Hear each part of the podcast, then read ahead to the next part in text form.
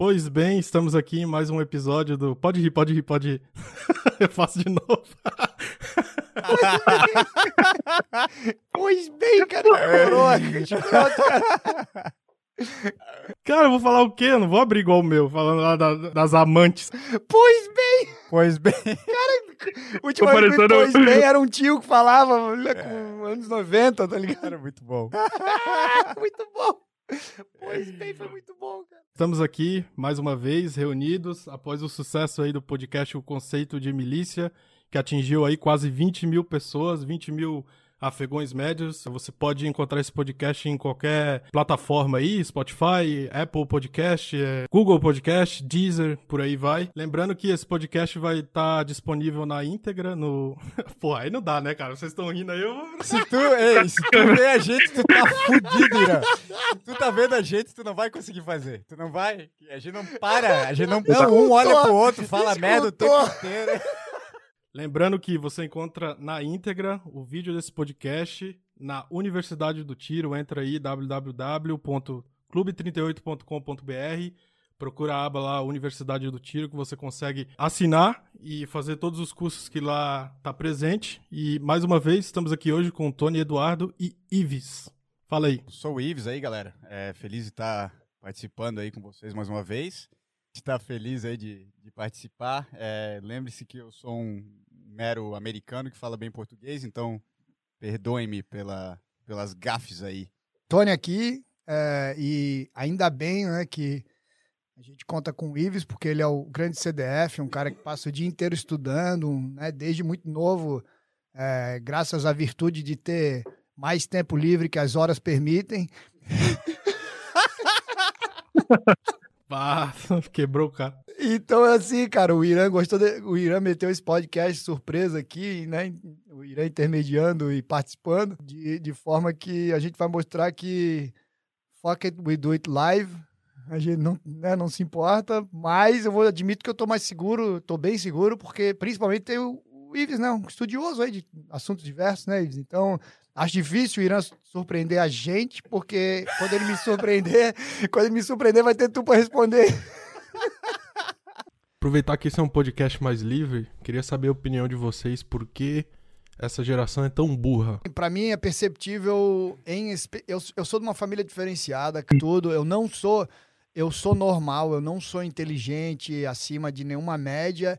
É, eu sou sortudo, muitos atalhos é, de linha de raciocínio vieram já dos meus pais, pessoas fantásticas e talvez genéticos dos que vieram antes deles, que, cara, eram pessoas fantásticas, eu sou um sortudo, tá?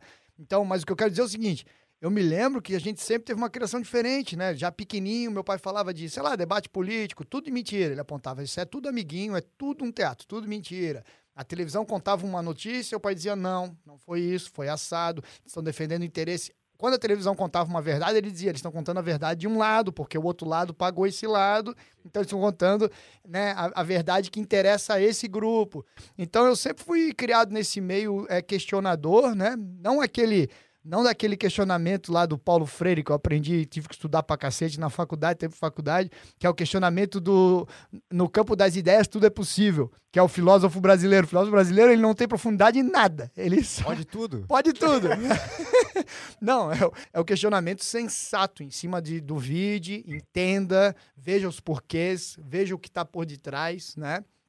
E Irã, é, a degradação social eu acompanhei na minha geração, os meus amigos eram em sua maioria pessoas limitadas intelectualmente, muito muda- mundanas, é, que, pô, é, o prazer deles era beber cachaça, ir pra noitada e etcétera, É, e viveram, né, uma vida muito, é, muito simplista, né, cara? E eu sempre fui um pouco distante disso, apesar de também saber curtir e etcétera, né, ter, ter equilíbrio.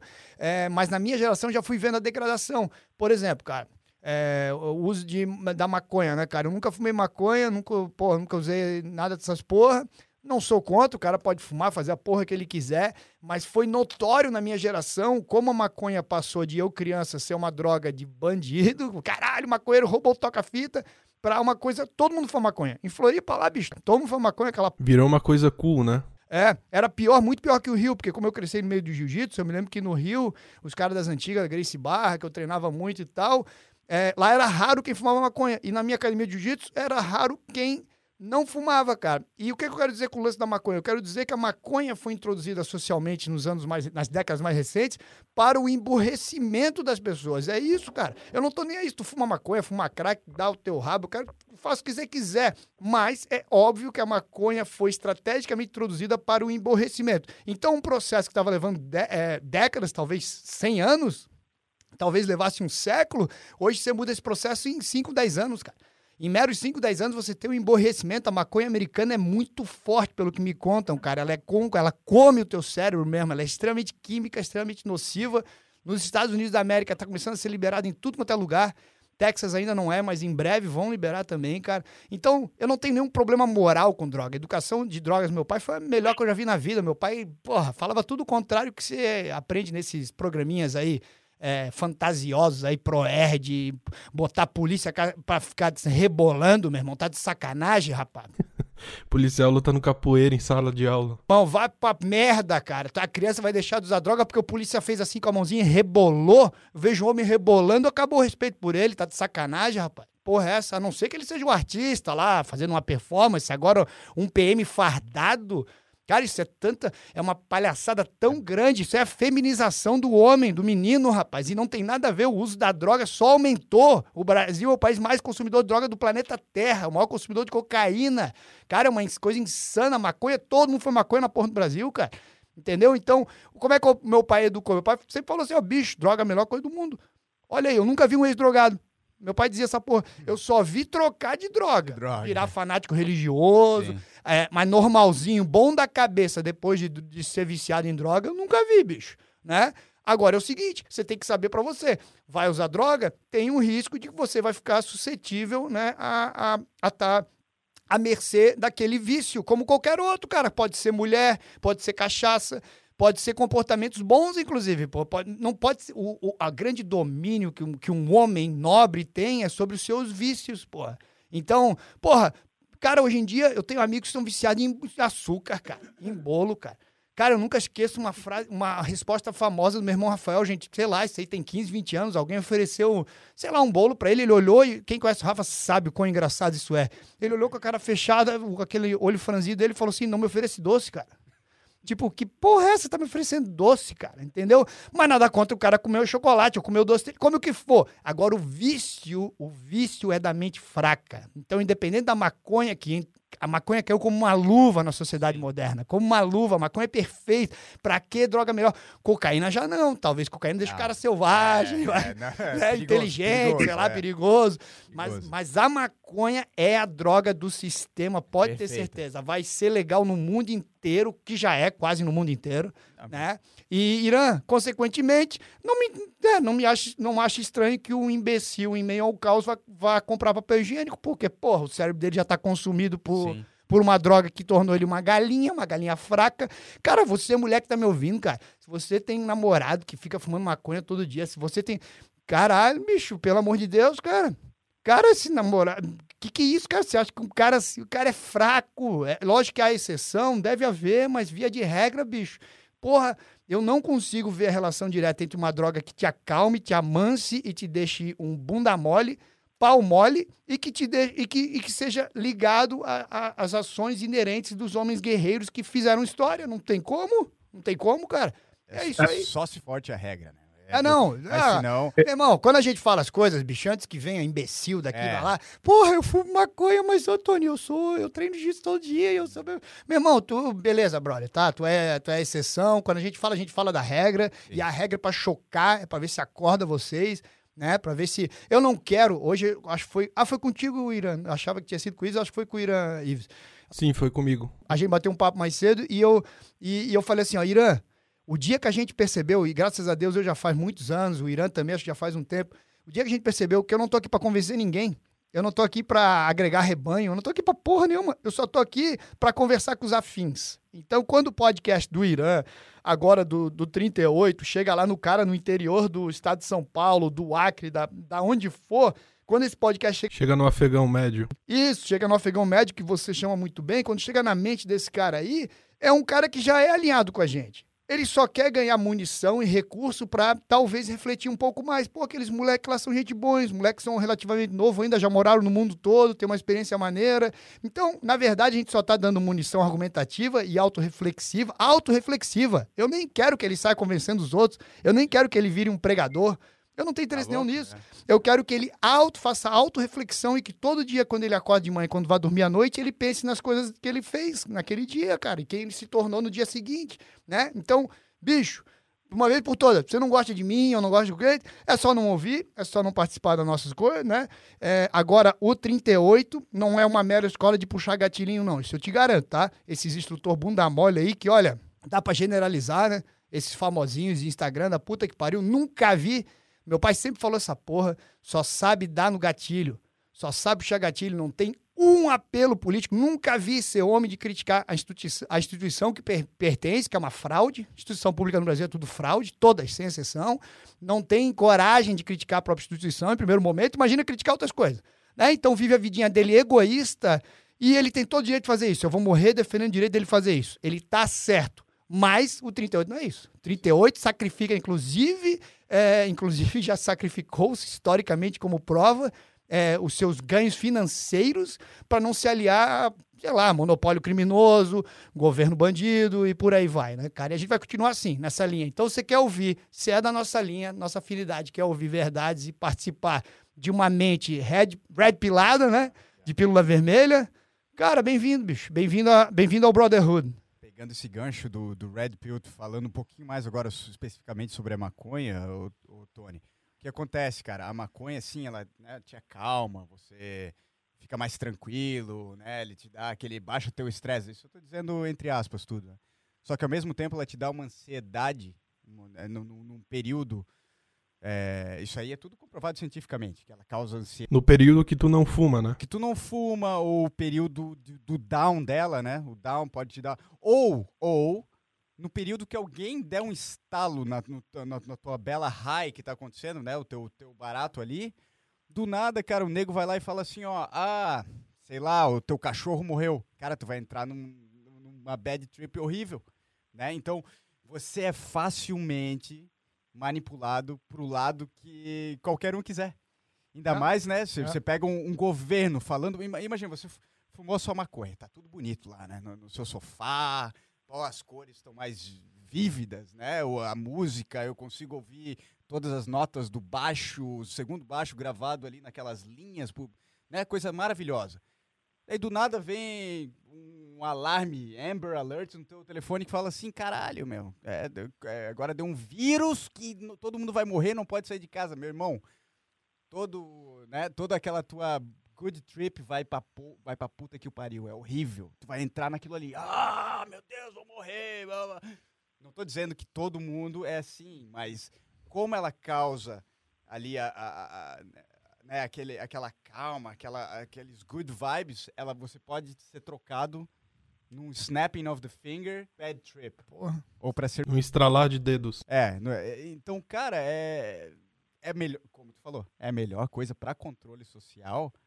Meu Deus, caiu que nem uma luva. Porque não é. tem outra, as outras drogas, não dá, né, bicho? O cara de heroína, ih, rapaz, esse aí não dá, esse aí não dá pra controlar. Esse... O cara cocaína, não, Sei cocaína lá. não, cocaína o cara é... Vai ficar muito Meu perto, Deus, vai lá, é, daqui a pouco vai lá no congresso lá, é, cobrar uns negócios, vai cobrar uns negócios. Isso aí eles não vão legalizar não, cara, mas, mas a maconha, então é isso, cara. É... Então, nesse tipo, né, de... de, de, de... controle de massa aí que eles estão usando, né? Um aparato de controle de massa, que é esse vírus agora. Você ser da, da turminha do, do, da maconha, é, para eles é perfeito. Porque você vai cair nisso que nem... Né? É, e repetindo, né, Ives? É, como aprendi com meu pai, rep, sendo redundante aqui, repetitivo, não redundante, é, tem nada a ver com os aspectos morais de usar droga, como eu, eu inclusive, o meu princípio, né, libertário de infância, da minha família, a prova das gerações da minha família que lutaram, de fato, deram a vida para isso, é a prova das, né, das liberdades individuais. Então, cara, o cara faz o que ele quiser, sim, não sim. tenho problema com isso. Ah, eu não tenho raiva pessoal, ai, o traficante, ai, não sei o quê. Lógico, comete um crime que tá... é, né, que está ferindo o convívio social, eu tenho que, tem que pagar e pagar caro, beleza? Mas a pessoa que faz um uso pessoal de algo que só fere a ela mesma, não tem nada com isso, bicho. Faz o que quiser, toma uma injeção de heroína, o que tu quiser, eu quero que se foda. Não, não é esse aspecto. O aspecto aqui, a gente tá falando do full espectro da coisa de cima, né? A gente tá falando de uma visão superior, né? Holística da coisa, que é, cara, olha como tudo é planejado, brother. E você pode ser um maconheiro, tá me ouvindo aqui agora, e ter essa consciência, Sim. pô. Toma, fuma... Tome o Red Pill mesmo high. É, mesmo, mesmo high. high. Mesmo, continua fumando a tua maconhinha aí, continua acreditando que talvez seja verdade, que você consegue fumar de forma... É, sei lá, controlada. Acredito que tem pessoas assim, como qualquer droga. Meu pai sempre falou isso pra mim. Pô, tem cara que cheira a cocaína dele lá uma vezinha de vez em quando, tranquilo, não incomoda ninguém, né? Olha a diferença de educação de droga numa pessoa inteligente, sensata e desses imbecis que tem a máquina na mão, né? Que botam um policial militar pra ficar sambando e rebolando na frente de criança, cara. Isso é um absurdo. Pra quem não sabe, esse projeto foi copiado do D A R E, que eu, no final dos anos oitenta, fui apresentado com oito anos de idade, nove anos de idade, pelo meu pai, que tinha, vi, tinha estudado isso em Los Angeles, tá? Uma pessoa diferente, né? Bem à frente do seu tempo. Ah, o D A R E. O D A R E. O D A R E vem... O, o Proerd vem do D A R E. Olha que loucura. É, bota no Google, quem tá ouvindo aqui agora, Sim, D A R E, bota porra, no Google... Que... D A R E, né? É, é D A R E. O bro, os... até o jeito de escrever, a palhaçada é toda igual. O D E R é um projeto de corrupção, um Porra. dos mais famosos escândalo de corrupção da, da polícia de Los Angeles, tá? Bota no Google. Nunca provou nenhum efeito prático de diminuição do uso de D E R. Bota no Google, D E R, e procura em inglês o que é o D E R, que é isso que o Proerd é, Proerd é baseado. Então, pelo amor de Deus, meu irmão, vamos parar de mentir, vamos red pilar, vamos... Ah, é feio falar do P M que dança lá, meu irmão, tu é artista. Tu é artista, só que tu é polícia. Eu te paguei pra atirar bem, falar pro, e tratar a pessoa com dignidade, respeito, saber discernir cidadão de vagabundo, que muitos de vocês têm dificuldade, não sabem, né? A P M tem esse problema histórico, não, né? Tem muita dificuldade muitas vezes. Então eu te paguei, o cidadão tá te pagando pra ser bem treinado, né? Se você não é problema teu, vai correr atrás do teu bolso, problema teu. Você tem que cumprir o que você prometeu pra mim, que é defender a sociedade. Agora, pra tu rebolar pra criança, o que eu quero que tu vá fazer com criança é mostrar tua arma, mostrar como é que funciona o trabalho policial, levar, levar a criança dentro do batalhão, levar grupo de escoteiro pra conhecer como é que é o trabalho policial. Existem outras maneiras de fazer isso. Mas a é. polícia americana, porra, a polícia americana vai em jardim de infância Exatamente. mostrar arma, mostrar algema, arma, mostrar como é que é o trabalho policial, não vai sambar. Se você gosta disso, com todo respeito, mas faz isso na tua hora vaga, claro, não como policial, claro, porra. Pouco. Né, porra, vai dançar, bonito pra caralho. Agora, piadas à parte, bonito mesmo, cara. Não sou dançarino, mas, meu irmão, sem piada, acho bonito que tem a, a, a arte bonita. Pô, bailarino, bicho, vou te falar, bicho, né, e tu sabe, cara, tu, dentro das nossas brincadeiras, cara, quantos Cirque du Soleil eu assisti, cara, assisti sozinho, maluco. Eu já tive em show no, em, em Vegas, sozinho, em Cirque du Soleil, brother, de tão bonito que aquela porra é, cara, e é, Sim. basicamente, são bailarinos, são, cara, é um negócio... É, acrobatas, bailarinos. Então, pessoal, entenda as coisas que a gente fala, mas para você entender, primeiro você tem que se apegar de todos os aspectos é, históricos sociais recentes. Você não pode ligar o B B B e conversar comigo. É, você tá não maluco. Pode assistir T V, noticiário e conversar comigo. Não, não, aí não dá. Não dá. Se você assiste noticiário, se você vê B B B, você é uma pessoa que, com todo respeito, não pertence ao meu meio. Então, quer viver um pouquinho do meu meio e... Ah, legal, vou aproveitar um pouco do que os caras ali malucos ali falam. Tá, beleza, bicho, mas não vem conversar comigo. Eu não quero tu perto de mim. Cara, o brasileiro é uma piada, velho. Esses dias eles estavam todo mundo chorando, reclamando pra caralho na timeline. Ah, e o Drauzio Varela abraçou o trans, que matou e estuprou uma criança e tal. Uma coisa horrível, né? O cara tem que se fuder mesmo. Mas no mesmo dia à noite eles estavam subindo hashtag pro Big Brother Brasil, cara. Ou seja, como diria o Capitão Nascimento, é você que financia essa merda aqui. Ira, vou te encher o saco, cortar aqui, porque é o seguinte, pra, por que eu falei do Big Brother? Ives, tu vai ficar chocado. Manda ver. Eu acho. Eu nem sei o que é essa porra. Ives, escuta, eu juro, né, eu, pô, eu juro, eu, eu afirmo a vocês aqui, né, eu achava, juro, eu sabia que o Brasil era o único país do mundo que deu continuidade tão longa ao Big Brother, mas eu realmente achava que não existia a anos Big Brother, anos, muitos anos, até que uma menina que eu sigo, é, que eu ach, né, sempre achei, é muito querida e politizada e tal, negócio de Instagram lá, eu vi ela postando, não, que o Big Brother e tal, postando coisa de Big Brother, brother.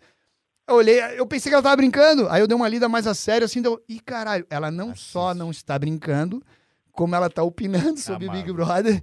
Aí, meu irmão, ah, meu irmão, olhei aquilo ali, não parei de seguir ainda, mas eu vou fazer uma filtragem muito boa ali, que vou te falar, meu irmão, a coisa mais ruim que você faz na tua vida é seguir e acompanhar notícias de pessoas que não são afins. Tira isso da tua vida que não dá tempo. A vida é muito curta, tá? É, é, você não dá tempo, meu irmão. É, é, a melhor coisa que você faz é o isolamento completo e a auto, a, a auto-aperfeiçoamento, né? O aperfeiçoamento pessoal através de leituras de clássicos, né? Conversamos sobre isso outro dia, né, Ives?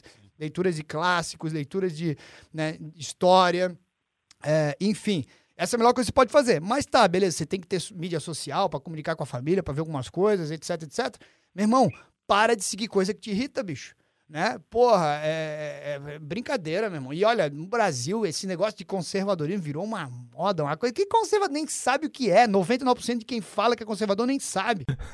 Meu amigo, o conservador brasileiro, ele tá no bar. Não adianta vocês quererem... É, tentar implementar esse conservadorismo britânico do cara que usa suspensório. Vamos rir. Eu vi gente usando suspensório no Brasil pra dizer que era conservador. Então eu sou obrigado a rir, né, cara? Eu que sou um idiota assumido, sou obrigado a rir desse tipo de gente. Cara, que isso, cara. Suspe... Não, olha só. É... É, o que que acontece? A manada segue o que é cool.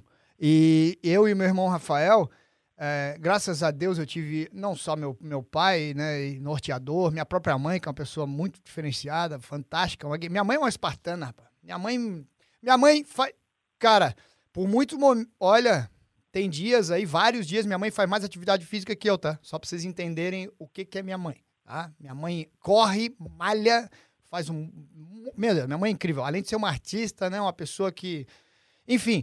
Eu tive também muita sorte, meu irmão Rafael, né, cara? Fantástico, né? E, e a gente sempre teve é, repulsa das modinhas, né, cara? As modinhas sempre foi assim. A gente sempre foi de um jeito X e a gente sempre... Re...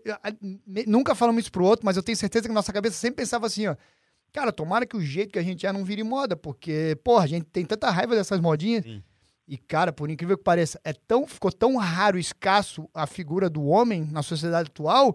que os hábitos nossos, a gente nem sabia isso direito quando era criança, pré-adolescente, não sabia, mas nossos hábitos eram de homem raiz, porque era o que a gente cresceu, aprendeu dos nossos pais, da nossa história, do nosso bisavô, trisavô, as coisas que a gente fazia, andar em mato, convivência com arma, né, a, a luta, a briga, né, porra, eu tinha, sei lá, quatro anos de idade, meu pai deu luva de boxe pra gente ser na porrada de aniversário, é, enfim, esse tipo de criação...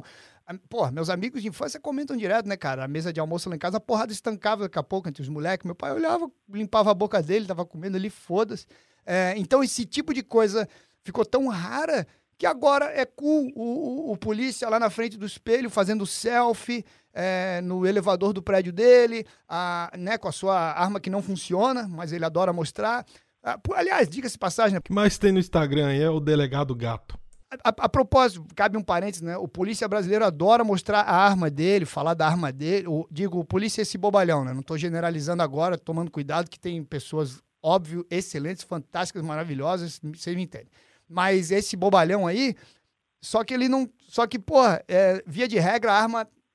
Ele nem é dele, cara. É a arma do Estado. É igual um policial americano mostrar lá a Glock padrão dele lá do, do departamento, mostrar pros amigos, olha a Glock que eu tenho. Tipo, beira o ridículo, cara. A arma não é tua, campeão. A arma é do... É o cara que leva a mina do Tinder pra jantar com o carro da empresa. É tipo isso. É tipo isso, cara. Mina do Tinder pra jantar com o carro da empresa. Essa foi muito boa, brother. Muito boa. Cara, esse negócio de manipulação de pessoas você pode aplicar em várias áreas, como, por exemplo, na alimentação. Porque hoje em dia existe um lobby gigantesco vegan, né? Como a gente tá vendo aí.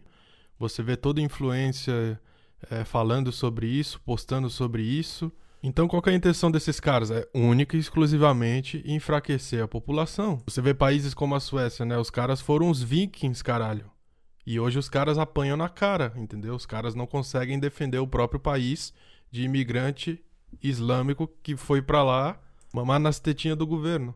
Então chegamos nessa loucura aí de que qualquer vestício de masculinidade é considerado crime hoje em dia, entendeu? É, cara, o, o, o sistema, né, é, o sistema tem pavor de duas coisas, né, de mentes livres e corpos preparados à guerra, né, cara? São duas coisas que são o maior terror pro sistema, são é, homens, né, aí incluo mulheres, né, pessoas, guerreiros preparados... É, e com mente livre, né, cara? Com mente pensante, né? Então, vamos assassinar esses corpos com uma dieta de, de fracos, né? Tira a carne, etc, etcétera. É, e vamos injetar bilhões e trilhões e o caralhões. É, cara, isso chega tão ridículo. Eu comentei isso com o Ives. Tem um documentário que eu esqueci o nome, que tá bem famoso, eu acho que tá bem famoso, que é de um negócio vegano, de um ex-lutador do U F C, que é um lutador mediano do U F C, se aposentou, acho, já... fez duas, três lutas e machucou seriamente, parece, os dois joelhos. E o documentário é o seguinte, é ele, durante essa recuperação dessa lesão séria dos joelhos, ele começa a estudar é, atletas veganos que, ou vegetarianos, que não comem carne, né? Não só veganos. Cara, o documentário é esse, cara. É ele sozinho falando com toda essa galera. Eu esqueci o nome do documentário. Eu vi, eu vi o documentário. O documentário... ele é muito bem feito. Perfeito, né? Ele é muito... faz o cara tremer, né? Faz o cara pensar, caramba, só que ele se perde numa muito foda. Se preparem, vejam, quem viu o documentário sabe o que eu tô falando, e quem for ver, irmão, ele faz uma dieta vegana por um dia, tá? Vamos dizer, ele faz a dieta vegana hoje e amanhã ele vai malhar, ele vai malhar aquele é, strength conditioning, né, força e condicionamento físico, aquele treinamento de lutador, né, aquelas coisas de mexer com a corda, e ele vai mexer com a corda e ele bate o recorde da academia dele, que era de qualquer um que chega em dez minutos, escreve o, número, o nome na parede, e ele fica por mais de uma hora fazendo a corda sem cansar. Então, o cara chega ao cúmulo de dizer que um dia de dieta sem carne, ele virou um super incrível atleta que fez coisa que ele nunca fez. Aí vai tomar no cu, né? Aí, aí os caras estão de sacanagem com a tua cara. E tu quer saber? Eu, eu aposto dinheiro aqui, que noventa... Cara... setenta por cento das pessoas expostas a esse documentário, deles compraram. Compraram a ideia. Do Pio, pô. Do é, Pio. É. Não vou dizer que nego virou vegano sim, ou babá, mas nego comprou a ideia. Ficou assim, ó, cara, que troço interessante, cara. E discutiu no meio deles e criou um monte de preachers, mesmo que não faça, que é isso. Eu me que lembro do meu quer. irmão vir falar comigo sobre isso. E meu irmão, cara, é um cara que, né, que nem nós, come carne, tem suas diferenças, é um empresário e tal, mas um cara que nem nós. Ele, assim, Ives, eu... Eu pensei, eu pensei, não, no dia seguinte eu acho que eu vou... Ah, é? Eu vou parar mexe de comer. com o cara, Ives, mexe é. com o cara, Ives. Ele falou, acho que ficou um dia. Ele falou, ah, cara, fiquei um dia, não aguentei, voltei, mas eu tentei, eu tentei. E eu nunca pensei que... Então, é realmente forte esse é, documentário. É forte, ele é, ele é, é forte, ele é, é bem forte. Feito. Então, mas, é de novo, forte. né, tentativa de, de manobra... Acadelamento, cara. É, de manobra de massa, de é. novo, né, cara. É. Cara, isso aí só não vê se não quer. E tem gente que, que escolhe não querer. E beleza. Mas vai ser, né, vai ser o... Ai, cara, esse, todos esses termos, eles são usados demais e é foda, e nego fode com esses termos, mas vai ser o gado, né? É. Hoje em dia o gado é usado pra, sei lá, cara, é... como é que fala? É supporter do Bolsonaro, é o gado. Eleitores do Bolsonaro. O, ah, nem sabia O Brasil disso. Caga com todos os termos, né? Falamos um podcast de milícia sobre isso, né? Todos os termos, né, que são... importante ser usados, o Brasil caga, cara. Nas, na...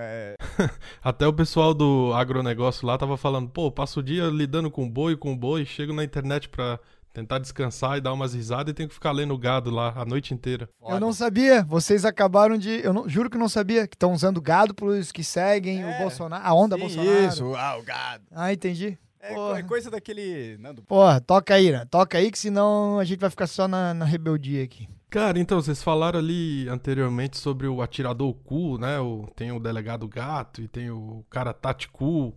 Como é que é pra vocês ver o tiro se tornando um, uma modinha? Ver gente que não vive disso, fazendo aquele saque rápido, ultra veloz, uau, pra ganhar like. Pra vocês que vivem isso desde criança, deve ser um negócio meio chato, né? O que, que eu posso te dizer? Eu falei brevemente já e vou tentar ser breve de novo.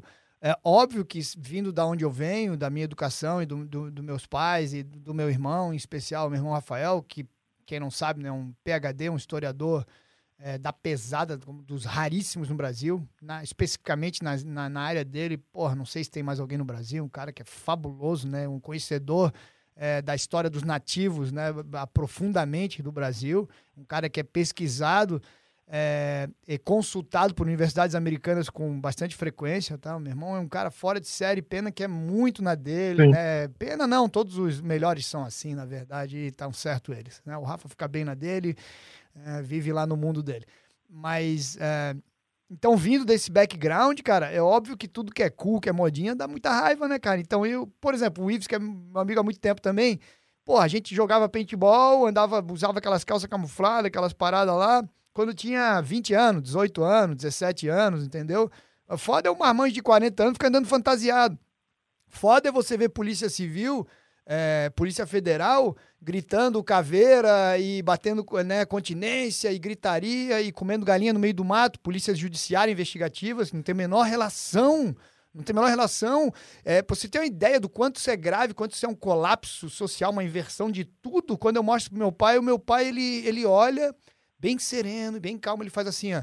Eu não incomodo meu pai quase nunca, tá? Só pra vocês entenderem. Isso acontece uma vez por ano. Aí ele para assim, psiquiatria explica, meu filho. Isso aí é um, né, uma psiquiatria coletiva. Isso aí eu não, ele, nem, ele nem quer saber mais, cara, porque, pelo amor de Deus, meu irmão, entendeu?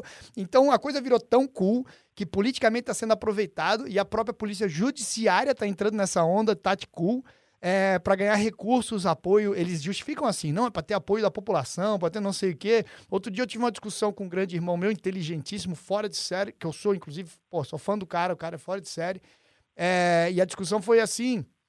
que ele falava que isso era importante porque tinha que aproveitar esse momento, essa onda Bolsonaro e o governo e etcétera, é, porque eles conseguiriam recursos, né? Daí eu falei pra ele, cara, então você tem que virar um palhaço, um palhacinho, fazer até coisa que você não gosta, não concorda, pra ganhar o quê? Aí ele, não, Tony, pô, aí era coisa assim, uniforme, uma mira pra arma, deu, porra, seu fuleiro, ô seu chinelo, compra, compra a porra do teu uniforme, cara, compra a porra da tua mira. O policial americano, o nego acha que aqui nos Estados Unidos, é, meu Deus, é só abrir a boca. Cara, o policial americano, se quer uma coisinha melhor, ele compra, cara. Se ele quer um red dot melhor pro, pro rifle dele, ele compra, bicho. Ele não fica chorando e pedindo pra mãe dele ajudar ele. E proporcionalmente, o policial brasileiro ganha melhor do que o americano, tá?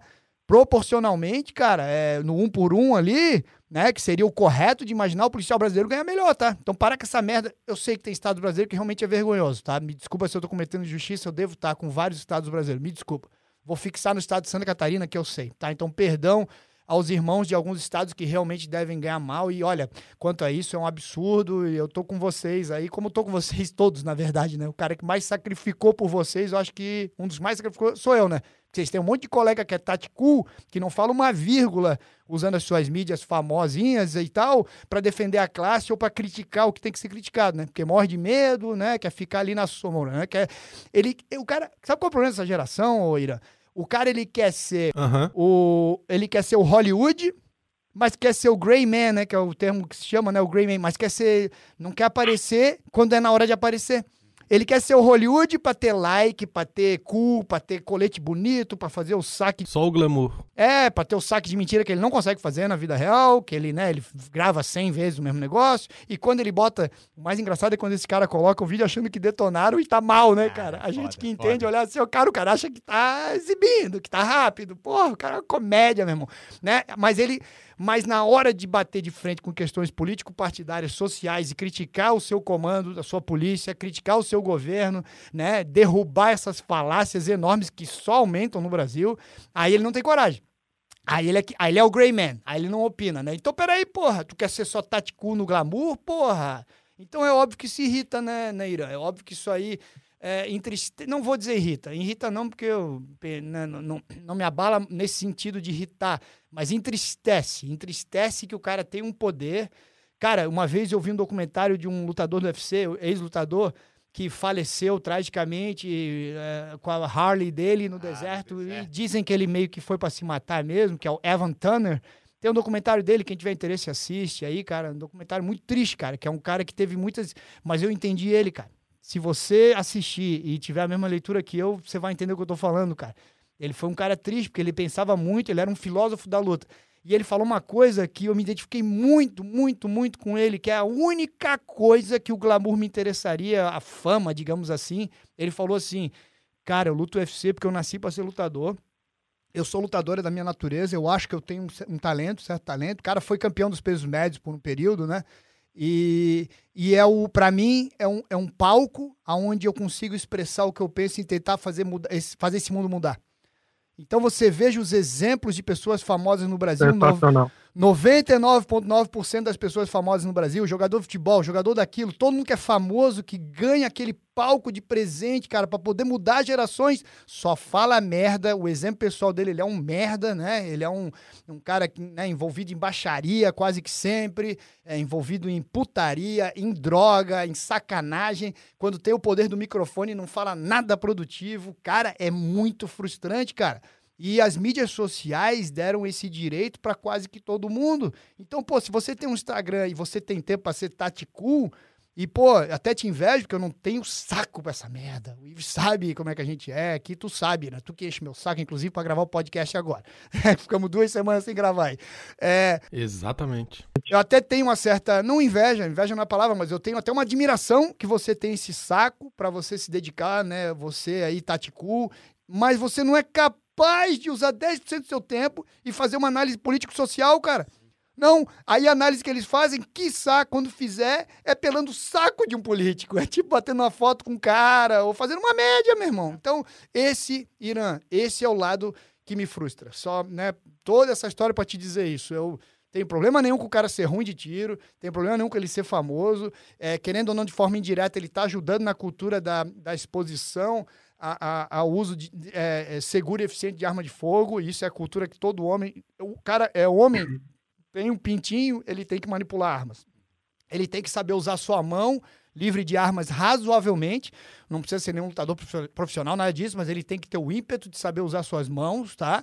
E ele tem que manipular essas mãos, preparar esses dedos para a guerra, que é, é a, né, a manipulação de armamento, que é a coisa mais eficiente que existe, cara. Que é só isso que vai garantir as liberdades dos seus, né? E como meu pai disse, sempre com a mente preparada, a mente para a paz, mas o corpo para a guerra, né, cara? É, então, com relação a isso, legal que virou modinha. Legal que esses caras têm essa, essa, essa, essa fama, né? É, mas frustrante, triste, né? Nada admirável como essa fama é seletiva e eles não... Né? Como meu pai sempre falou, só sabe puxar gatilho. Quando sabe? Eu digo hoje, eu digo assim, quando sabe, né? Quando sabe, porque pode ser man... essa verdade pode ser manipulada, né? Daquele videozinho rápido é, ali. Tudo. Então, pra mim, o que me frustra, é, obviamente, nessa parte técnica, o Tony pode falar mu- com muito mais propriedade que eu, mas o que me frustra, Irã, é a, é a falta da verdade, cara, na parada, entendeu? A falta da verdade. Sim. É, como o Tony falou, pô, um cara que não é bom de tiro, que tá aprendendo, o cara que tá fazendo o vídeo honestamente ali, pô, o saque dele melhorando semana a semana, legal pra caralho, cara. É até maneiro ver a evolução das pessoas, as pessoas buscando uma instrução boa, é... Mas, cara, o foda é o, é o que não é de verdade. É o, né, o que tá ali só pra ser cool, só pra aparecer, só pra tentar, né, impressionar. É, isso aí não... Cara, não sei, eu acho que... Eu não sei se eu tô é, um pouco é, red pilado demais na vida aí, que o cara não tem mais saco pra isso, entendeu? Então, vários caras que no começo eu, eu via, que eu achava legal, ó, oh, cara, o menininho bacana, o menininho atira rápido, ele tem transição de alvo rápida pra caralho... Né, que é, vamos dizer, usar o rapaz lá, o rapaz do culto lá, o rapaz do culto do, do Oregon lá, o T-Rex, vou falar o nome dele, foda-se, é, bicho... Ah, sim, sim, um, um viadão que parece um viadão. É, parece, cara, o bicho, na verdade, cara, o cara tem que rir do cara ali, né, porque, meu Deus, qualquer vento acima de vinte nós quebra ele, né? Quebra ele, e eu sou um cara que não sou grande, cara, não tenho, não tenho estatura grande, eu sou, né, magrinho e tal... Mas aquele ali, né, bicho? A minha mulher dá um pau nele, né, cara? Dá um pau nele. Sério. Dá um pau, minha mulher. A minha, mu- a minha mulher, a Diana, ela é meio viking, porra. É, dá, dá. Meio viking, dá um pau nele. Então, cara, mas o, o que que, qual que é o mérito do cara? O cara treinou pra caralho, o cara sabe atirar bem, ele sabe atirar rápido, ele tem transição de alvo rápido, faz, faz vídeos legais, só que daí, cara, se tu pegar os vídeos deles, dele, e ele tenta, né, ele tenta argumentar que não é, e ele faz contra a inteligência da parada para dizer que ele não acelera o vídeo. Mentira! É impossível. É impossível o corpo humano... Porque o que, que ele faz, o Irã? Ele, ele, ele pega momentos de um saque, por exemplo, ou de uma transição, é. que ele, eles não são nos momentos da puxada de gatilho... Ou na, né, são os in-betweens. Os in-betweens dele, ele tira ali... Entre, entre. entre é, os de, uns décimos de segundo ali no, nos in-betweens. E realmente parece que o cara é um... Pô, a transição do dele, a transição dele, se tu vê assim, é toda... Pá, pá, pá, pá, pá, fala assim, caralho, não pode, né, cara? Daí tu vai vendo assim, tu fala, ah, bicho, para com isso. Uhum. E daí quando... Hoje, hoje em dia teve um... Teve um, uma postagem dele, que ele foi com os amiguinhos dele fazer um treinamento na neve. Oh, meu Deus.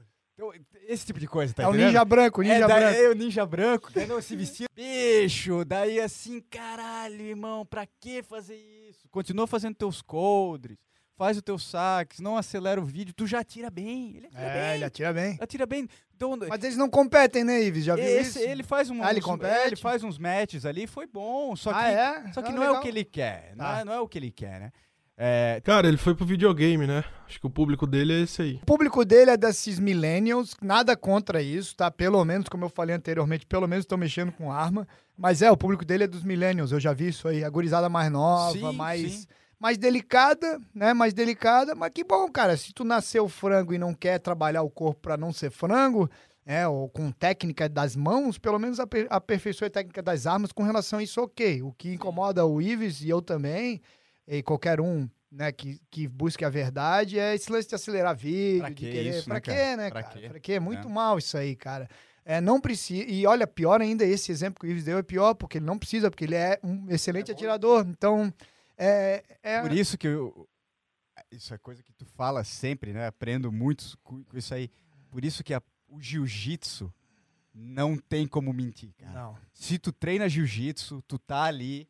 Não dá. Cara, não dá pra tu, não, não dá. dá pra tu acelerar porra nenhuma ali, não, não dá pra dá. tu fugir de nada. Não, dá. não. Por isso que, Irã, não tu, não, tu não treina jiu-jitsu, né, cara? Mas se tu pudesse, cara, treina jiu-jitsu, porque ali é o, é o momento que ninguém naquele ambiente ali pode fugir da verdade. A verdade vai, vai ser aparecer, exposta. Vai aparecer. É. Tu veio, tá brabão, tomou é. teu suco, tá fortão, vamos é. ver quem é que o pescocinho vai Sim. apertar é. ou não. É. É, não tem, não tem essa. É, é, é, das atividades humanas, a mais próxima da, da impossibilidade de, pre, de, pretenda, de fingir, fingir ser, é. é o rola no jiu-jitsu, Sim. claro, claro. Porque até na, na, na trocação, né, que a gente, pô, cresci fazendo isso, né, sparring de boxe, né, pô, a gente gosta dessa porra de porrada na cara do outro, o cara nasce com uma retarda, um retardo mental voltado pra isso aí, enfim. Ah, mas até ali dá pra dar um miguezinho, dá pra, né, ficar num jab e sair fora, dá pra, dá pra inventar uma desculpa, né. Quando o cara te abraça e vai apertar tua cabeça e vai explodir a tua cabeça, não dá, né, cara, alguém vai dar três tapinhas e o outro não. É, então... Não é à toa que, né, alguns lugares do mundo aí, como independente de, até de, de ideologia, né, que eu não concordo com a ideologia em tese, mas como Emirados Árabes, né, é obrigatório as crianças aprenderem jiu-jitsu nos, nas escolas, né, porque o, ele, o Sheik identificou no próprio filho dele a melhora dele quando começou a treinar. Mas é isso. Cara, isso é muito doido, porque o jiu-jitsu brasileiro ele é reconhecido no mundo inteiro, tá? O exército americano treina o jiu-jitsu brasileiro, enquanto no Brasil você não vê nenhum tipo de é, ensinamento para criança, nem o próprio exército brasileiro aprende o jiu-jitsu. Tu tá falando a verdade, tá? O, o, o, em mil novecentos e noventa e quatro, os Army Rangers, né, uma, uma tropa especial do exército, da infantaria do exército americano, eu esqueci o nome do cara, mas através de um coronel lá que fez a ponte entre os Gracies, o Rorion, o Royce, É, começaram a adotar o jiu-jitsu, né, e criaram um programa Combatives do Exército, que foi a mãe do programa de combate moderno para todas as outras forças militares dos Estados Unidos. Até hoje influenciou, né? E o Brasil não tem nada nessa linha, não. não na, nem... Teve um outro brasileiro que foi bem influente ali, que foi o Pedrinho, né? Nessa o, implementação. O Pedrinho Brandão, né? Cara, o Pedrinho foi... Verdade, o Pedrinho... não na Era impl... Ranger, né? É, não na implementação, mas na, na expansão. Cara, quando o Pedrinho entrou, o Pedrinho, pra vocês entenderem, é um faixa preta de jiu-jitsu lá do Rio, se mudou para os Estados Unidos muito tempo atrás, virou, a, no, quando estourou a guerra, o onze de setembro, ele perdeu os alunos, começou a perder os alunos dele, que estavam tudo se alistando, ele morava ali no, no, na Geórgia, e aí ele, pô, vamos me alistar ali, né, Fort Benning ali, a casa da infantaria, o maluco foi pro exército, é, se alistou, É, virou Ranger, virou tudo. E olha só, cara, ele tinha um peixe, né, pra, pra, pra ficar no, no stateside, no lado americano, e não ir pro, e não ir pra guerra, porque o que acontecia? Um coronel lá gostava muito dele, e ele, por ser faixa preta, fazia aula particular com ele o tempo todo quando podia, né? De noite, nas ah, horas... Maneiro. É, era uma parada muito maneira. Pô, irada. Muito legal. E aí os caras falaram, Pedrinho, tu não pode ir pra guerra, porque tu é muito importante para o desenvolvimento do nosso projeto de treinamento, dos nossos soldados. E, cara, acontece uma coisa ruim contigo, né, cara? Explode uma bomba, perde uma perna aí, ou morre. É, não vale a pena, você é um cara muito valioso. E o Pedrinho Ives falou, não, eu sou soldado, eu fui treinado pra ir pra guerra, eu vou pra guerra. E aí ele teve que fazer esforço pra ir pra guerra, brother, porque os caras não queriam. Entendo o lado do exército, o exército tá certo, a gente não pode arriscar um cara que nem tu, claro, pra claro. ser mais um lá. Mas ele conseguiu, ele foi deploy, ele foi várias vezes pro Iraque, várias vezes pra guerra, um casca grossa de primeira, ele desenvolveu, é, aperfeiçoou o programa de Comberves do Exército Americano com Jiu-Jitsu brasileiro, ele levou a primeira, eu não me lembro se ele, ah, chegou a levar, a primeira equipe oficial do Exército Americano para um Pan-Americano de Jiu-Jitsu. Olha que legal, cara. É, se eu não me engano, isso Olha foi, só que massa. Se eu não me engano, isso foi no ano que ele morreu, que ele faleceu, foi dois mil e dez. E ele, infelizmente, ele faleceu, cara. Ele faleceu muito novo, dois mil e dez, dez anos atrás, ele tinha mais ou menos a minha idade, eu do D A R E, muito amigo do D A R E. Eu conhecia ele, mas ele era muito amigo, muito do D A R E, que é um irmãozão nosso, que eu morei junto na, na Califórnia há bastante tempo, tá? De volta lá na Califórnia até o D A R E. E, cara, eu me lembro, o D A R E é um casca grossa de outro mundo. Eu tinha chegado em dois mil e dez para competir no Mundial de Jiu-Jitsu e fiquei na casa do D A R E, o D A R E... É, tinha acabado de acontecer, o D R falou, não posso ficar aqui, cara. O D R nunca viu o D R daquele jeito, chorando muito. É, fazia dez anos que o Pedrinho não ia pro Brasil. Ele, ele é casado, era casado com uma americana e tinha um filho americano. E a, a mulher foi primeiro pro Brasil. E ele tinha... Cara, era, até hoje é meio obscuro o que aconteceu com ele, né? Morreu, parece que foi um... um aquele negócio no cérebro lá, um, né, um coágulo. E, e ele, pô, morreu, cara. Tava indo visitar a família no Brasil e o Pedrinho morreu. Então, que bom que o Ives lembrou dele. É um brasileiro fantástico que desenvolveu, através do jiu-jitsu brasileiro, ajudou. Os Gracies implementaram nos anos noventa, início dos anos noventa, e o Pedrinho, é, no fim dos anos noventa, aliás, desculpa, nos anos dois mil, né, o Pedrinho nos anos dois mil, até dois mil e dez, aperfeiçoou muito o programa, é, de luta do Exército Americano. Infelizmente morreu, morreu muito jovem, mas fica a lembrança aqui, né, a memória eterna, o grande Pedrinho, Pedrinho Brandão, porra, um ranger, um faixa preta casca grossíssimo, um sujeito aí que, é, né, levou o nome do Brasil aí nos, nas, nas elites hoje, né, sim. Se hoje eu tenho abertura às operações, é, especiais no, no, nos Estados Unidos, militares, é, muito por conta de trabalho, né, desses caras como ele, cara. Cara como ele. Uma vez a gente tava indo pra montanha, né? Montanha trinta e oito, bem lá no início, quando tava sendo construído ainda. E você me contou que você tava presente no onze de setembro, né, cara? Eu falei, porra, que história do caralho. Vamos trazer essa história pro podcast. Então pode começar a contar aí. Cara, eu tava, cara. Eu morava em Nova York no onze de setembro. Eu, o Rafael, irmão do Xande, né? Meus primos. Uh, o Divon, né?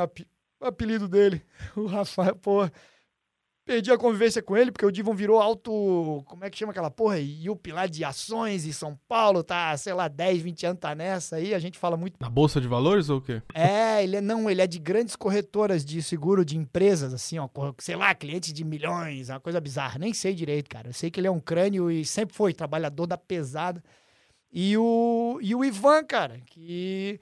É o cara que a galera do trinta e oito conhece muito bem hoje, porque o Ivan tem uns anos que está muito, é, colado junto nos projetos. O Ivan é o, no, é o nosso estrategista aí, né, cara? Nosso consultor financeiro estratégico, o cara que está por detrás de muita coisa legal, é, do trinta e oito aí, muito projeto maneiro.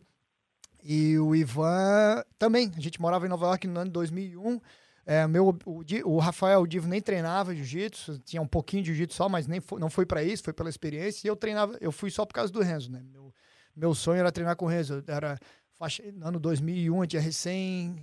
É, eu ganhei minha faixa roxa no ano dois mil. Era faixa roxa, sei lá, cerca de um ano por aí, um ano e pouco.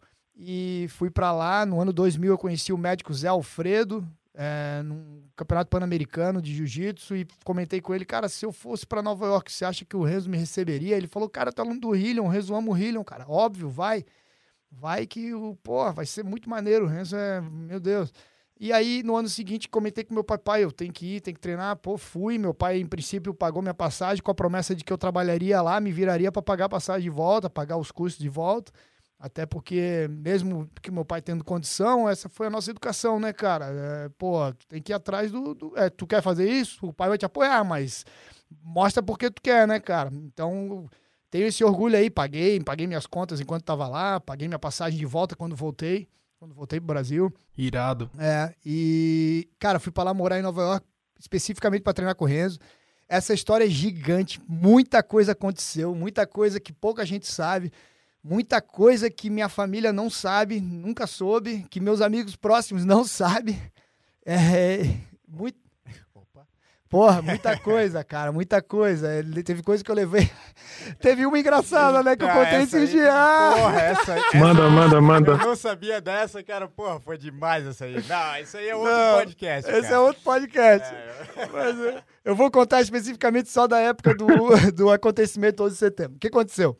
Deu o onze de setembro, cara, eu tava indo trabalhar, tá? Eu trabalhava num restaurante italiano, entregava comida pra me sustentar lá, né, cara? E, óbvio, o objetivo primário era, queria treinar o máximo que desse. Então, treinava jiu-jitsu todo dia e trabalhava, às vezes, depois do jiu-jitsu. Às vezes, não. Era mais ou menos assim, né? Depois do jiu-jitsu, ia trabalhar e trabalhava até tarde, até meia-noite, sei lá. E, cara, olha a disposição. Eu, pô, o Ivan tinha que estar nesse podcast. A gente ia malhar depois. Academia vinte e quatro horas, a gente ia malhar. A gente chegava em casa duas, três da manhã. Eu morava no Bronx. É, eu morava no Bronx, bicho. Lá, no, lá na, na comunidade mesmo, cara. Ficava, era uma hora de trem de Manhattan, cara. Longe pra cacete. E aí deu o onze de setembro, eu tava saindo de casa, meu pai me ligou. Não sei se o Ivan sabe esse detalhe da história, que o pai me ligou de manhã cedo, porque todo mundo viu no noticiário ao vivo. Sim. E o pai falou, o primeiro avião tinha batido. Aí o pai falou assim, porra, é, filho, tá tudo bem aí? Deu, o que que é, pai? Como assim? Cara, meus pais são bizarros. Eu amo meus pais mais do que qualquer coisa, né, cara? Óbvio, né? E o meu pai é o, é o maior exemplo de homem que eu jamais conheci, né, cara? Meu pai é exemplo, é uma pessoa assim, cara, admiração do meu pai. Eu, eu quero um dia, eu, todo dia eu vivo pra não decepcionar meu pai. Basicamente, vocês têm ideia do que que meu pai é pra mim. Todas as decisões que eu tomei na vida, eu pensava, o que que meu pai acharia disso? Show. Né? Então, mas, eu só tô dizendo isso, mas ao mesmo tempo, eles, eles são muito engraçados, cara. Eles praticaram na gente um desapego, cara, pra nos, até foi parte da educação, assim, até pra preparar pra vida mesmo. Minha mãe, dentro do coração dela, uma vez ela falou, cara, depois de um tempo assim, pô, a, a saudade dói, meu filho. Mas ela, a vida inteira ela aguentou aquilo muito, para que eu tivesse, as minhas asas me deixassem voar, entendeu? Pra onde não. eu quisesse. Cara, então você imagina, exatamente, cara. Exatamente igual com os meus pais, cara. Eu, porra! Eu tava dois meses sem falar com eles. É. E eles sofrendo, porque queriam falar. Isso, mas isso. Eles entendiam que era, Entendi. O, é, isso, que era necessário, cara, pra gente. Olha, cara, então eu vou dizer pra vocês, isso é Nietzsche, tá? A parte de educar é a ausência, cara. Então esses pais babãos, bobalhões que tem aí hoje, cara, não tô condenando vocês, cara. Eu sei que vocês têm um carinho absurdo pro filho, querem dar tudo melhor pro filho, mas o desgraçado aprende. Parte de educar é você não tá ali, cara. O filho tem que aprender a se virar, bicho. Então, cara, eu sou extremamente grato. Meus pais são fabulosos. Eles tinham que escrever sobre educação. Escrever. E sabe o que que meu pai sempre disse, Irã? Desde criança, meu pai dizia assim, ó. Meu filho, é difícil. Uhum. É muito, é muito. Um dia tu vai... Ele dizia assim, meu pai. Um dia você vai saber, meu filho. Um dia você vai saber como é difícil ser pai. E eu não, eu não tive pai. Eu não sei ser pai. O pai do meu pai morreu com vinte e três anos, né? Meu pai era recém-nascido. Acho que tinha três anos de idade, uma coisa assim. É, ou vinte e cinco anos, eu, eu sempre me confundo se é vinte e cinco, mas muito novo, o pai do meu pai morreu. Então, um cara mais fantástico, o maior exemplo de pai e de homem, é, tem, tinha essa humildade de dizer, eu não sei ser pai, eu cometo erros, eu faço, pô, você vai ver como é difícil um dia, meu filho, meu pai dizia isso pra mim. Cara, só fazer uma pontuação nesse negócio que você falou, porque quem cita muito isso é o Jordan Peterson, né? Ele fala muito sobre o quão essa geração ela é fraca, essa geração de pais, ela é, ela é mimada, ela mima os filhos. O sujeito tem um filho e já coloca a foto do filho no perfil do, do WhatsApp. Então ele critica muito isso, essa bunda molice dessa geração atual de pais. Pra quem tiver interesse, é só buscar aí no livro dele, é doze regras para a vida. É, tem, tem, sim, tem sim. Razão, ele é fantástico. O Ives me apresentou o Jordan Peterson uns anos atrás, eu comecei a seguir negócio de entrevista dele. Obviamente, quando ele lançou o livro, eu fui ler direto e, cara, tu falou de um cara fora de série, ele é muito foda. É, todos aqui que estão ouvindo tem que ler, é mandatório, tá? Eu acho mandatório, cara. Você tem que ler o doze Rules for Life, né? Uh, Antidote for Chaos, né? Acho que é isso, né? Um antídoto ao caos, doze regras para a vida, tem em português, cara. Tem que ler, cara. Mas voltando então, por que, que eu falei todo essa, essa, esse contexto todo, Irã? Porque o meu pai me ligando era algo fan- fantástico, sabe? Ele não me ligaria, como eu não ligava pra eles, apesar de, né, saber que tá tudo em ordem, né, cara? E aí ele me ligou, atendi, pai, tu tá maluco, tá tudo bem, tá... Sabe, tu tem noção, pai, do tamanho do World Trade Center, né? Meu pai não bateu um avião aí, era o primeiro avião que tinha batido. Na, na hora que... Caramba! Que você... Pô, você pensa o quê? Bateu um teco-teco naquela ah, porra ali. Meu, eu trabalhava... Eu trabalhava... É, bateu um Cessna. É, eu trabalhava duas quadras do, do World Trade Center, tá? Pra você ter uma ideia, é, um pouco mais, eu acho. Ah, vamos chutar aí quatro quadras, mas muito próximo. É, e eu passava na frente do World Trade Center entregando comida todo dia, comida italiana, delivery. Cara, o tamanho daquilo aí, um negócio inacreditável. Então, você falar que bateu um avião, tá, tá, pai, eu tenho que trabalhar, tô atrasado. Meu pai, tá bom, meu filho, te cuida aí. Desliguei o telefone. Nesse inteirinho que eu tô pegando o metrô e etcétera, bate o segundo avião e cai a porra toda, né? Imagina como é que meu pai ficou, né, cara? E todo mundo tentando, e todo mundo tentando ligar. Tinha caído tudo. Tinha né? caído é. tudo. A informação que davam a gente na época é que as principais torres de comunicação, obviamente, eram nos prédios é, mais, mais altos. altos. Então era no World Trade Center, não sei se é esse exatamente o motivo, ou por questão de segurança cortaram tudo, ou por teorias de conspiração sim, cortaram tudo, sim, sim. Mas a mistura disso tudo, resumindo, ninguém conseguia ligar, a televisão caiu do ar por um período, toda essa loucuragem aí. E eu no metrô, cara, passou uma meia hora, o metrô, o metrô andou, aí parou, andou duas estações, parou, não andava mais, aí tava eu e o Marcelo, que era o cara que eu morava, que era, trabalhava em dois restaurantes, um deles o mesmo que eu trabalhava, como bartender, gerente, eu acho que ele era também um período, é. Um, um cara lá do sul também de Santa Catarina, moleque muito inteligente, cara, gente boa, inteligente, morava junto com ele. O Rafael, o, o Divon, não me lembro onde estava, cara, nessa hora. Eu sei que ele não estava com a gente, eu não sei se ele tinha saído para trabalhar já, ou enfim, estava eu e ele. Aí a gente parou, imagina, cara, não tinha smartphone, né, cara? Você saiu do metrô e fomos pegar um ônibus. Ele, porra, não sei o que aconteceu, o metrô não vai, vamos pegar um ônibus. Pegamos um ônibus, cara, no ônibus tinha um figura daqueles do, clássico do do Bronx, cara, aqueles negrão grandão assim, ó, com headset grandão, encostado. Negão, pai do Chris. Cara, o pai do Chris, cara, que bicho figura, cara. Ele todo engraçado assim, e ele ia no ônibus lotado, e ele ia falando o que ele tava ouvindo na rádio.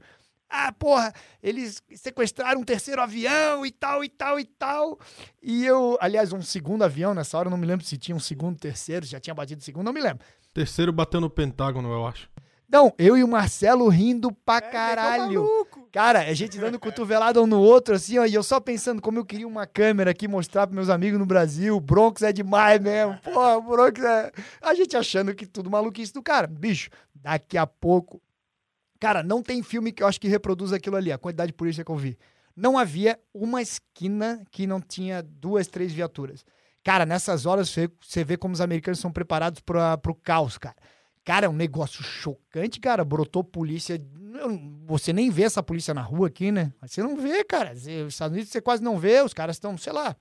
É, cara, polícia em tudo quanto era canto. O ônibus parou. A gente, que porra é essa? Saiu do ônibus. O Marcelo pegou o orelhão, né? Nego mal tinha celular nessa época. A gente não tinha. Era começo, assim, de celular ficar comum. É, é, isso é dois mil e um, né, galera? O World, né? World Trade Center, lá, September eleventh. Aí ele, ele ligou no orelhão pro chefe dele do outro restaurante que ele trabalhava. E aí eu nunca vou esquecer, ele desliga o orelhão, olha pra mim chorando, cara, chorando. Cara, caiu as duas torres, as duas torres gêmeas caíram. Bicho, eu olhei pra ele e eu ri de, ner- de nervoso. Caralho. Eu comecei a rir, cara. Deu por... Cara, na verdade, a gente é muito babaca, né, cara? Nossa, nosso... A gente é uns, é uns merda, né, cara? Eu fiquei rindo porque eu olhei assim, ó, cara, um marmanjo aí, um homem desse chorando. chorando. Aí beleza, fomos caminhando pra casa, maluco, horas caminhando, cara, sei lá quanto tempo, não me lembro agora, duas horas caminhando, caminhando pra casa e não tinha WhatsApp pra ficar batendo papo, não tinha Instagram, era caminhando um olhando pro outro e que porra é essa, cara, será que nós vamos morrer, bomba atômica, o que que tá acontecendo, cara, guerra nuclear, cara, você não sabe nada, brother. Aí você volta pra casa. Aí eu acho que lá no fim do dia, se eu não me engano, uma prima do meu pai, uma prima minha, prima do meu pai, tia, a Beth, uma figura, essa mulher é uma figura, cara, cabia um podcast só com ela, um podcast que ela é muito figura, irmão. Aí a Beth consegue me ligar, cara, incrível, ela lá do oeste do Paraná, lá, Ô, Tony, tu, pô, tá tudo bem e tal. Eu, não, tá, tá, tal. Tá. É, eu, eu lembrei disso agora, tá? Nunca contei essa história, assim, em detalhes. Acho que eu nunca contei na vida em detalhes. Aí ela me ligou. Até Arquivo co... confidencial. Não, co... não, essa aí não. A outra que eu queria que eu contasse é... Ô, Irã, até, até corta aí, se tiver chato, vai falando outros assuntos aí, bicho. Que eu me empolguei. Aí, bicho, cheguei em casa ali, falei com ela, depois acho que, acho que acabei falando com o pai ou com a mãe, beleza? Cara, daí liguei no, no Renzo, acho que não sei se no mesmo dia ou no outro dia, falei com o Sean, Sean Williams, um faixa preta bem conhecido aqui, é, comentador aí de, de, de lutas, de vários eventos, é, enfim. E o Sean falou... Não me lembro se ele falou, porra, vai ter... Não, cara, essa semana não vai abrir, uma coisa assim. Tipo o coronavírus agora, mas eu acho que na época tinha um motivo, né, cara? Porra. Deu uns dias, assim... Cara, tu vê que... Eu não, como eu nunca contei essa história em detalhes, eu não me lembro exatamente, que loucura. Tava eu, o, o Divon, o Rafael e o Marcelo. Cara, não deu muito tempo, não, cara. Eu chuto, acho que... O, o, no outro dia a gente comprou lá umas coisas no supermercado. Deu uns dois dias a gente saiu pra ir lá ver. E o máximo que dava de ir lá, o... pra Manhattan, né? Cara, eu acho que o mais próximo, o raio mais próximo que você conseguia chegar do World Trade Center, eu vou chutar que era... Ah, cara, um chute, assim, de muitos quilômetros, três, quatro quilômetros, né? E aquilo fechado por barreira policial e tudo uma, uma nuvem, cara. Cara, uma nuvem de quilômetros quadrados é, da queima do, do prédio. Sim. Então, uma fumaça absurda, assim. E aí a gente foi até onde dava, voltou, deu mais um, um dia ou dois, eu fui, eu fui nos pontos turísticos que eu nunca tinha ido, Madame Tussauds, museu, não sei o que, não tinha ninguém, porra. Eu ia lá, só eu, cara. Foi ali que eu inventei as primeiras selfies, eu acho que comecei a tinha que bater foto, porque, pô, não tinha ninguém pra bater foto do cara, brother. Aí... Solitário. É, fui nesse negócio tudo aí, Hard Rock, o, em, em, acho que é Intrepid, museu lá de militar, fui nas porra todas. Aí... Cara, passou cerca de uma semana, o Renzo reabriu é, a academia e, o, e o, o trabalho não reabriu. O trabalho ficou, acho que, pelo menos duas semanas completas fechados. O Didi no restaurante lá no, no sul de Manhattan. E aí, cara, eu fui no Renzo, falei com a galera, treinamos, né? Putz, cara, tinha nego que treinava lá que morreu, cara. Tipo bombeiro, assim, porra. Coisa... É, tinha, tinha um clima bem triste, assim. Não, não, não necessariamente triste, um clima assim, cara, que coisa bizarra. Brother, daí eu voltei pra casa, Irã, e não tinha o que fazer. O Rafael, o Divon e o Marcelo foram pro Brasil, cara. Porque o, o, o Marcelo já tava meio que numa de, na fase final dele dos Estados Unidos, já tava seis anos nos Estados Unidos, então ele agilizou. Vocês têm que entender o seguinte, cara, acho que pouca gente sabe disso. Manhattan, Nova York, da noite pro dia virou um lugar deserto. Os apartamentos caríssimos, eu não sei chutar aqui, talvez o Google responda, provavelmente um décimo do preço, nego, nego achou que era a Terceira Guerra Mundial, brother, e que ia ser bombardeado. Vocês, quem viveu essa época um pouco lembra do Anthrax? Imagina, sim. Cara, corona é uma piada, corona. Sim, sim, sim, meu, irmão, lembro, né? Meu irmão, falar de corona tá de sacanagem com a minha cara, tu falar de corona. Eu vivi, eu vivi na cidade...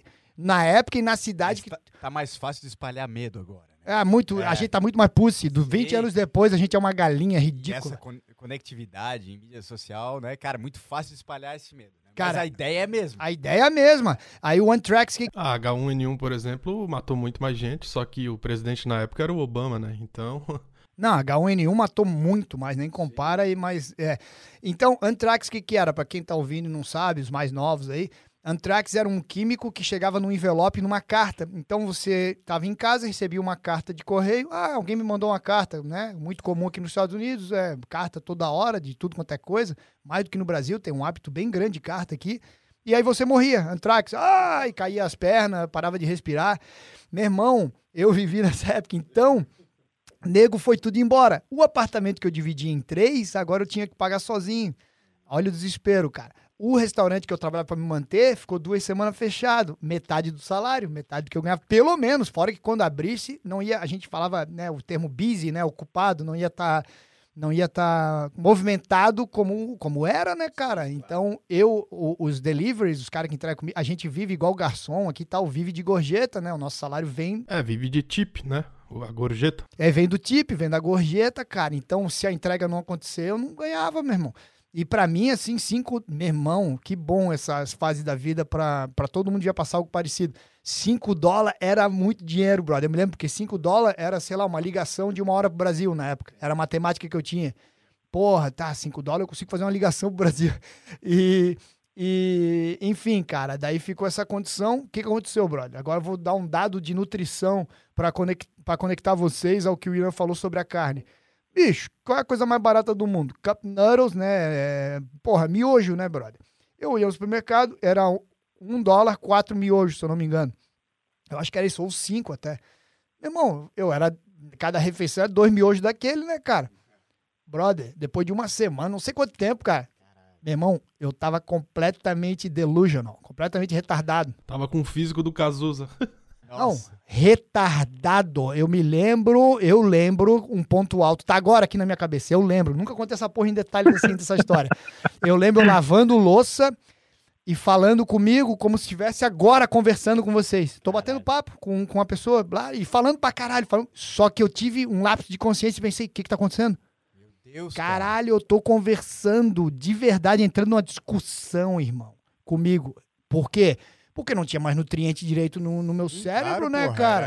É. Eu tava realmente... Mono... Algo... Lógico, sem proteína, porra. Monossódio, é, aquele M S G, é, M S G, monosodium glutamate, que é, é a pior coisa que tem, né? E, e é só que é o Cup Noodles, é isso aí, cara. É o M S, M S G. Era pior que Cup Noodles, tá? Porque Cup Noodles ainda tem uns veggies ali, né? Era, é, o, era o miojo mesmo, aquele só o macarrão sim, mesmo. Sim. Pior ainda, brother. Era caralho. Só aquela coisa... Uhum. Aí, brother, Eita, cara, eu vou contar a história toda pela primeira vez, assim, né, a história toda oficial, porque tem um cara que, pô, merece pra caramba que eu conte essa história, né, enfim, cara, né? Nunca conversamos sobre isso depois do acontecido, especificamente, mas vamos lá. Aí, cara, deu duas semanas disso, eu tava completamente retardado, não tava trabalhando, apavorado que eu não ia ter dinheiro pra... Olha o senso de responsabilidade, hein, de um moleque de dezenove anos, vinte anos na época, hein. Eu só pensava, eu não como antes de não pagar o aluguel. Então eu tinha o dinheiro exato, que era setecentos e alguma coisa dólar para pagar o aluguel, e não tinha mais dinheiro, era aquilo. Então eu, nesse senso de responsabilidade, sem contar pro meu pai nada, minha família, não, inclusive não sabe até hoje, não sabe essa história, minha família nunca ouviu essa história. É, não sei, acho que o Rafa nunca ouviu, meu irmão nunca ouviu. E aí eu, nessa situação horrível, cara, e treinando jiu-jitsu, indo lá treinar, né, cara? Que era a minha, minha igreja, cara, minha salvação, era um negócio maravilhoso, né? O, meu Deus, o Renzo lá. E eu peguei uma época que o Renzo dava aula todo dia, toda noite ele dava aula e dava aula no sábado também. E um dia eu tava lá, tarde, no tatame, e eu me lembro, assim, o eco vindo da voz, eu sentado, tinha poucas pessoas nessa hora, tinha, chutaria meia dúzia, mas já indo embora, acabou ficando só uns quatro, ou três, quatro. O Renzo terminou um rola no outro extremo do tatame. Te contei essa história já? Não? Eu acho que não, cara. Eu nunca... Aí eu nunca contei essa porra, eu acho, cara. Aí o Renzo me chamou e a voz ecoou na minha cabeça assim, Tony, igual um sonho, sabe? Tony. Aí eu olhei assim, deu... Vamos treinar, vamos treinar, bichão. Aí eu, caralho, o Renzo quer treinar. Pô, o Renzo chamava pra treinar e tipo... Eu já tinha treinado algumas vezes com o Renzo, porque eu já tava ali há um tempo. Mas é um acontecimento de vida, né, bicho? Vamos lá, vamos treinar com o Renzo. Cara, eu fui treinar com o Renzo, brother. O Renzo me deu um pau. Não que ele não me desse, me dá um pau ainda até hoje. Mas o Renzo me deu um pau, meu irmão. Que era assim, ó, tipo... O meu corpo não tava presente, sabe? Foi exagerado, assim. E aí, na terceira vez que ele tava ali pra me pegar, me dar um pau, ele virou e, e, e ficou puto comigo. Porque ele sabia que eu era duro, né, cara? Ele via eu treinando com a galera, ele gostava muito de mim, do, do meu jiu-jitsu, da, né? Enfim. E tava o Renzo, o cachorrão... Se eu não me engano, tava, se eu não me engano, não, tava o Renzo, o Cachorrão e o Rodrigo, que é um figuraço, né, o Rodrigo Gracie, os três, os três ali, né, feras ali. E aí eu treinando com o Renzo, o Renzo olhou pra mim, porra, bichão, porra é essa, não sei o quê, deu uma, deu um esporro em mim, que eu tava molengão, assim, tipo aquele que eu te dei outro dia. Filho da puta, eu, eu tipo tava, aquele... só, tava só esperando. aí, aí eu olhei, aí eu olhei pro, olhei pro Renzo, o Renzo assim... Ah, tá, daí eu com a cabeça baixa, cara, vocês têm que entender, cara, que eu tava muito, numa fase muito ruim, né, cara, psicologicamente, fisi, fisiológico, fisicamente, né, fisiologicamente, biológica, tava tudo ali, sem nutriente. Aí eu olhando, eu me lembro olhando pra baixo, indo de joelho, pra, meio pra começar o outro rola, deu assim, pô, Renzo, desculpa, cara, eu sou duro, cara, eu sou duro, tipo, eu só sabia dizer isso, pô, eu sou duro, cara, não sou essa galinha aqui que tu não para de bater, né, aí o Renzo... Pô, bichão, eu sei que tu é duro, maluco. Tu é duro pra caralho, aquele jeito do Renzo. Pô, maluco, tu é duro pra caralho, bichão. que que tá acontecendo, bicho? Dá algum problema? Brigou com o namorado? Né? Deu só... Ele foi falando duas, três coisas, eu não, não senti nada, assim, tipo, não, não, Renzo, não, não. Aí, ele, quando ele falou essa, brother, aí não, cara, não deu, irmão. Aí ele falou, tá comendo direito? Ixi. Bicho, eu comecei a chorar, brother. Caralho. Comecei a chorar, aí, cho... aí o... Caralho, bicho. Cara, o Renzo apavorou, o Renzo apavorou, o Renzo... Caralho, certo? Ele pensou, meu Deus, o maluco não tá comendo, não tá comendo. Cara, o Renzo me puxou assim, vem cá, vem cá, vem cá, vem cá, me puxou pro canto do tatame. Aí eu lembro, isso eu lembro especificamente, eu lembro muito bem, eu, ele e o cachorrão. Ele, ô, oh, Ricardo, cachorrão, senta aqui, pá, não sei o quê. Aí, gente, aí ele, o Renzo botou a mão na minha perna, o que que tá acontecendo, bicho? Aí eu parei, não fiquei chorando que nem uma galinha, né, cara? Dei a chorada naquele momento ali, rápido, assim, né? Não é, uh, não é assim, né, bicho? A lágrima correu, né? E, pum, parei, engoli o choro, encostei ali, aí o Renzo, porra, pô, bichão, o que que tá acontecendo, cara? O que que houve contigo?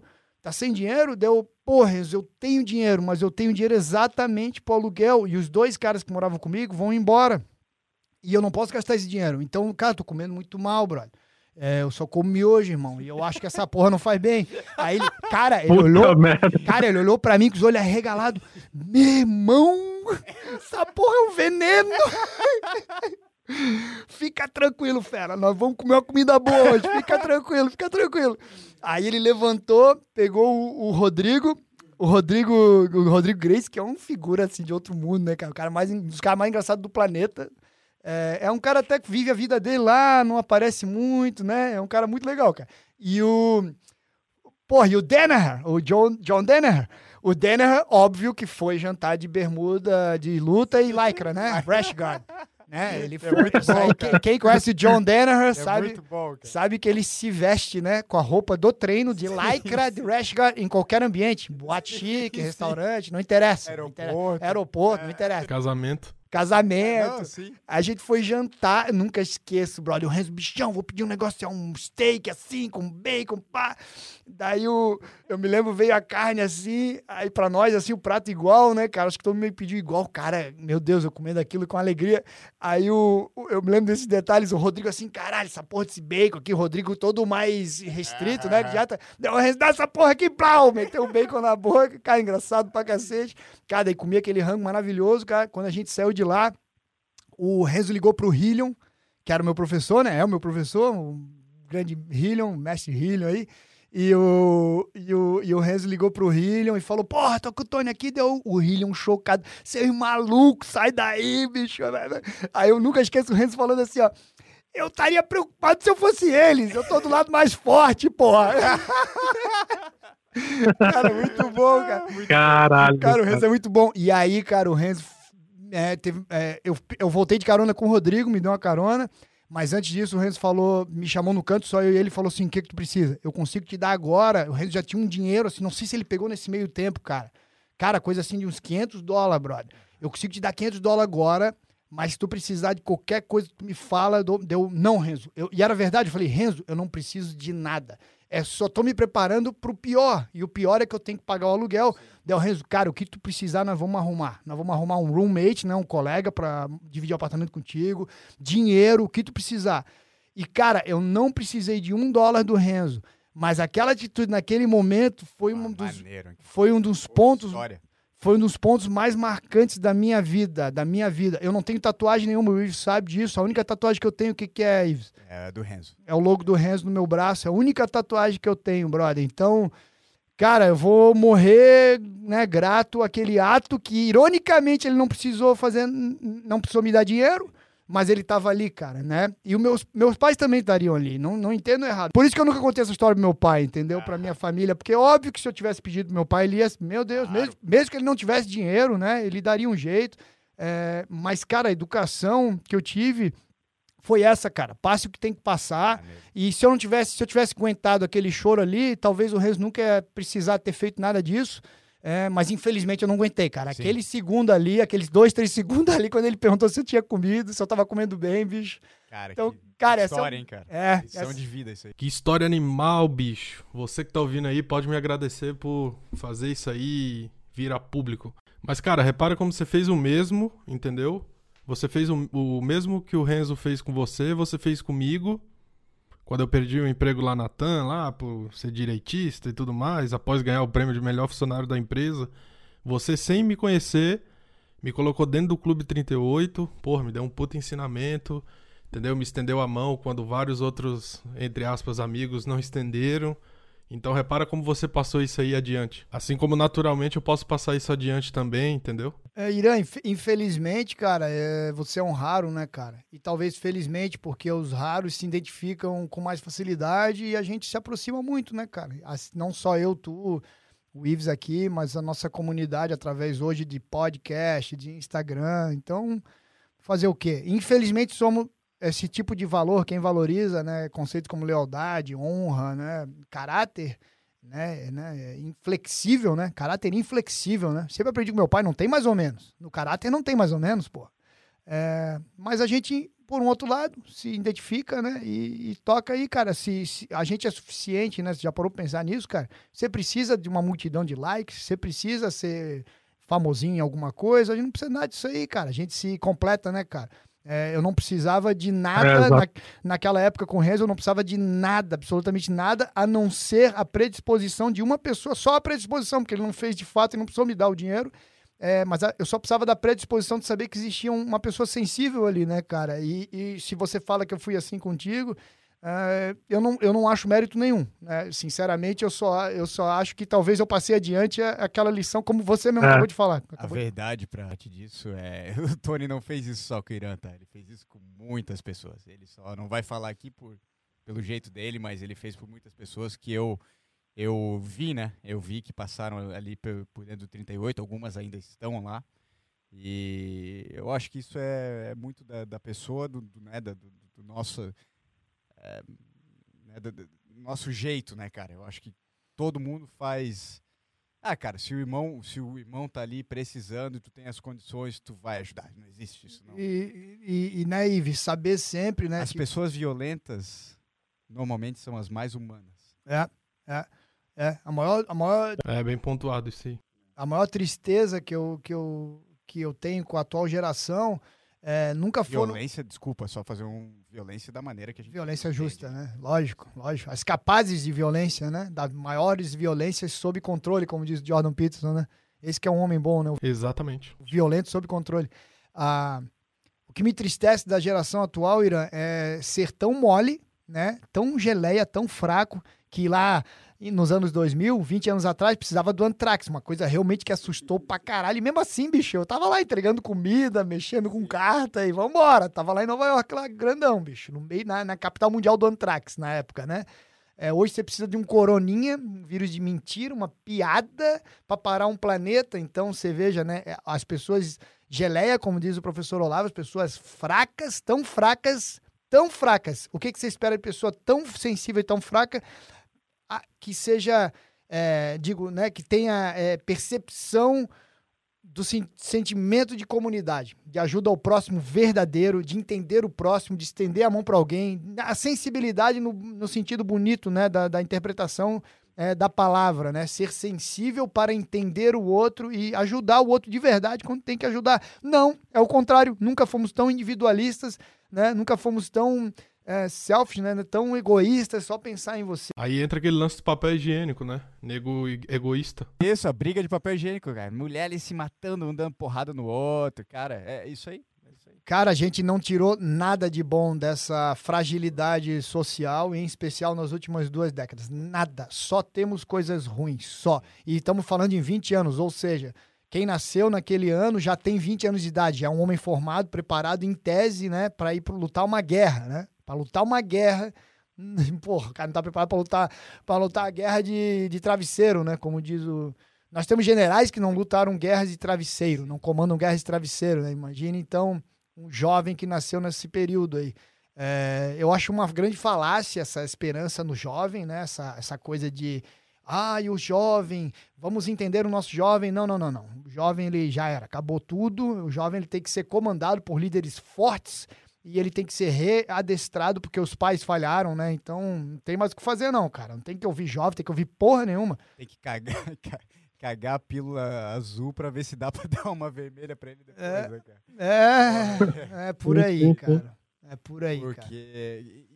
cara. Cara, e, e é isso, né? Eu acho que, Irã, tu, porra, cara, as pessoas têm que tomar, né, se quiserem, né? Tomar esse, esse Red Pill aí, cara, e, e parar, parar de ser, ser parte desse, dessa massa de manobra aí, cara. Tem, tem, que, tem que parar, cara. Tá, tá demais, tá... E assim, o, o que a gente pode fazer como, como pessoas é tentar desse, é, disseminar a verdade, né? Pra, pra ver as outras pessoas verem, mas...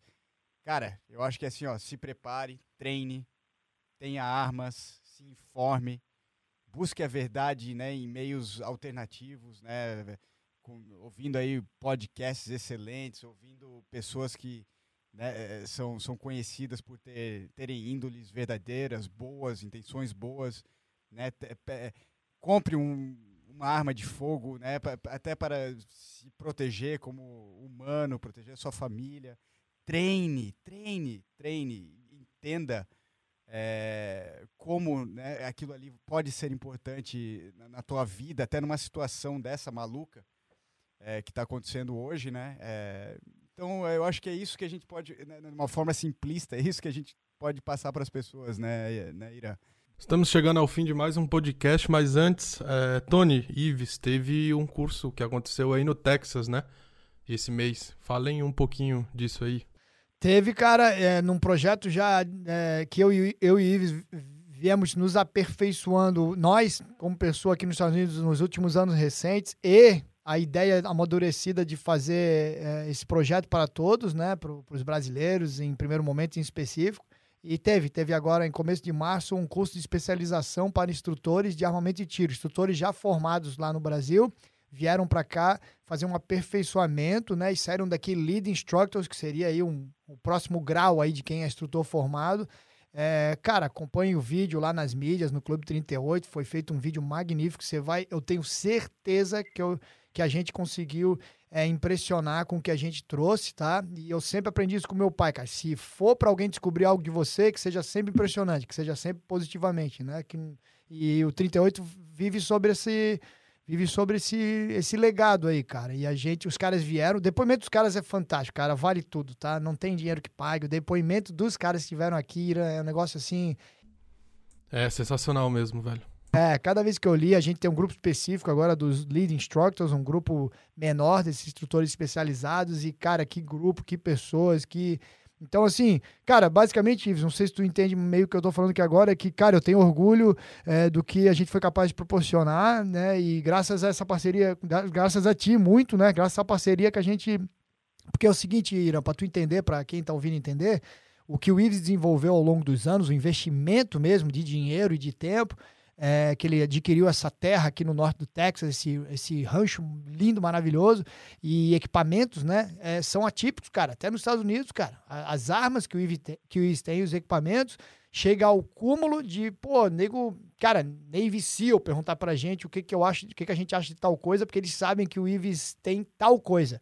Né, um exemplo bem breve é o, o, o fuzil Proof Research, que é de fibra de carbono, o Ives tem, porra, vários canos da Proof Research e três fuzis de, de ferrolho, de precisão, que foram recentemente, a gente estava na feira lá, no, não na feira, na convenção, no Shot Show, e o pessoal da Proof Research estava comentando, conhecem o Ives, que desde o primeiro ano lá o Ives já se interessou e comprou o material deles, estava é, dizendo que o Dev Gru, essa unidade de elite aí dos SEALs, adotaram de vez agora os Proof Research para rifles de precisão, então... É, desculpa me estender tanto com isso, mas é que, cara, às vezes as pessoas não entendem É, por que que a gente está à, à vanguarda sempre? Por que que a gente está sempre à frente, cara? Então, hoje, eu, eu culpo dois motivos. A herança herdada do meu pai, de sempre buscar os melhores e quem é melhor e aprender com, com todos os melhores, né? Tentar... E, puta, a gente conseguiu, cara. A gente está entre os melhores há bastante tempo, trinta e oito, né? E o outro lado, né? A mesma mentalidade, a amizade antiga, a mesma mentalidade do Ives e a, o, que ele desenvol, o que ele desenvolveu é, pessoalmente de conhecimento através também de de investir dinheiro, cara, da grana que ele botou em cima de equipamentos que, porra, não é nada barato. Então, cara, a gente conseguiu unir duas coisas, assim, fabulosas, cara, que é a vontade de aprender, né, o Ives é um consultor, é, não só meu, mas ele é a ponte, nego do Brasil, Tony, a gente tá entrando numa licitação, eu já falo direto, o que que tu quer? Porra, peraí que o Ives sabe disso aí, Ives, e se o Ives não sabe, ele pesquisa, e se a gente não sabe, a gente acha um terceiro. Então, conhecimento técnico com investimento real de dinheiro, que é muito difícil alguém chegar nisso, cara. É muito difícil ter alguém que vai gastar, sei lá, cara, o cara se formou lá, o cara, pô, cara, às vezes, né, o cara muito melhor do que a gente, o cara, de repente, sei lá, foi um Navy SEAL e tal, mas quando ele sai pra vida civil, ele não sabe trabalhar no, na vida civil ainda, ele não, ele, ele não tem a grana, de repente, trinta anos de trinta e oito, dez anos, né, aqui nos Estados Unidos de investimento aí, em especial do I V E S, então, cara, a gente tá à frente pra caramba e, e, e esses cursos estão acontecendo, cara. Tem o Texas Tour agora em abril, que ainda dá pra se inscrever, quem quiser se inscrever, o Texas Tour é aberto pra qualquer, não precisa ser instrutor de tiro, qualquer público, e temos o, o curso de formação de instrutores em maio, pra quem tem interesse em se tornar instrutor, pela primeira vez uma turma completa acontecendo nos Estados Unidos, né, I V E S? É demais, cara, é, e assim, o Tony não fala muito, mas...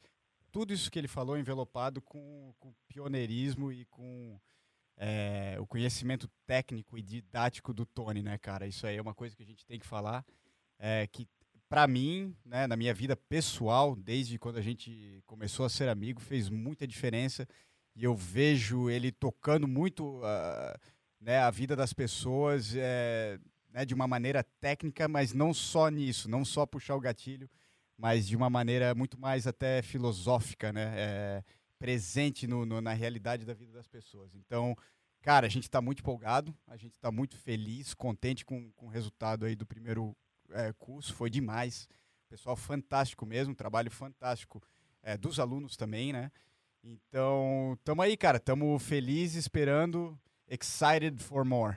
E, meu, é muito bacana ver dois brasileiros... É... instruindo americanos, né? Dois brasileiros sendo respeitados pelos americanos, que são, porra, os fundadores da, da parada, digamos assim. Então, é, pô, eu fico orgulhoso quando eu, quando eu vejo que os americanos vão aí, vão treinar com vocês, mandam arma pra vocês, pra avaliação e tudo mais. Tem vocês como referência, é do caralho, velho. Cara, tu tem razão em comentar isso. Até eu não comentei com o Ives, mas uma pessoa em especial muito próxima da gente, que um não posso exatamente dizer o que ela faz, mas é desses homens que não existem aí, né, do mais alto grau intelectual e operacional que você possa imaginar. É, eu mandei para ele o, o vídeo do, do projeto em si e a resposta do cara foi, caramba, bicho, isso é legit, hein? Isso aí ficou demais, hein? Parabéns. E, e porque a gente tem nossas dúvidas também, a gente não quer ser bom pro ruim, a gente quer ser bom pros melhores, né? Então... tu tem razão, cara, tem razão, eu não vou ter falsa modéstia aqui, cara, a gente, é, a gente tá se tornando referência até pros caras fera, que no sentido de tocar um projeto e fazer a coisa acontecer. É isso, pessoal, chegando ao fim mais um podcast trinta e oito, você pode estar assinando a Universidade do Tiro através do site w w w ponto clube trinta e oito ponto com ponto b r, entra lá, assina o D T que vale a pena. Aguardem o próximo episódio. Disponível em todas as plataformas. Compartilhe o episódio marcando a arroba do Clube trinta e oito no Instagram. Abraço a todos e até a próxima.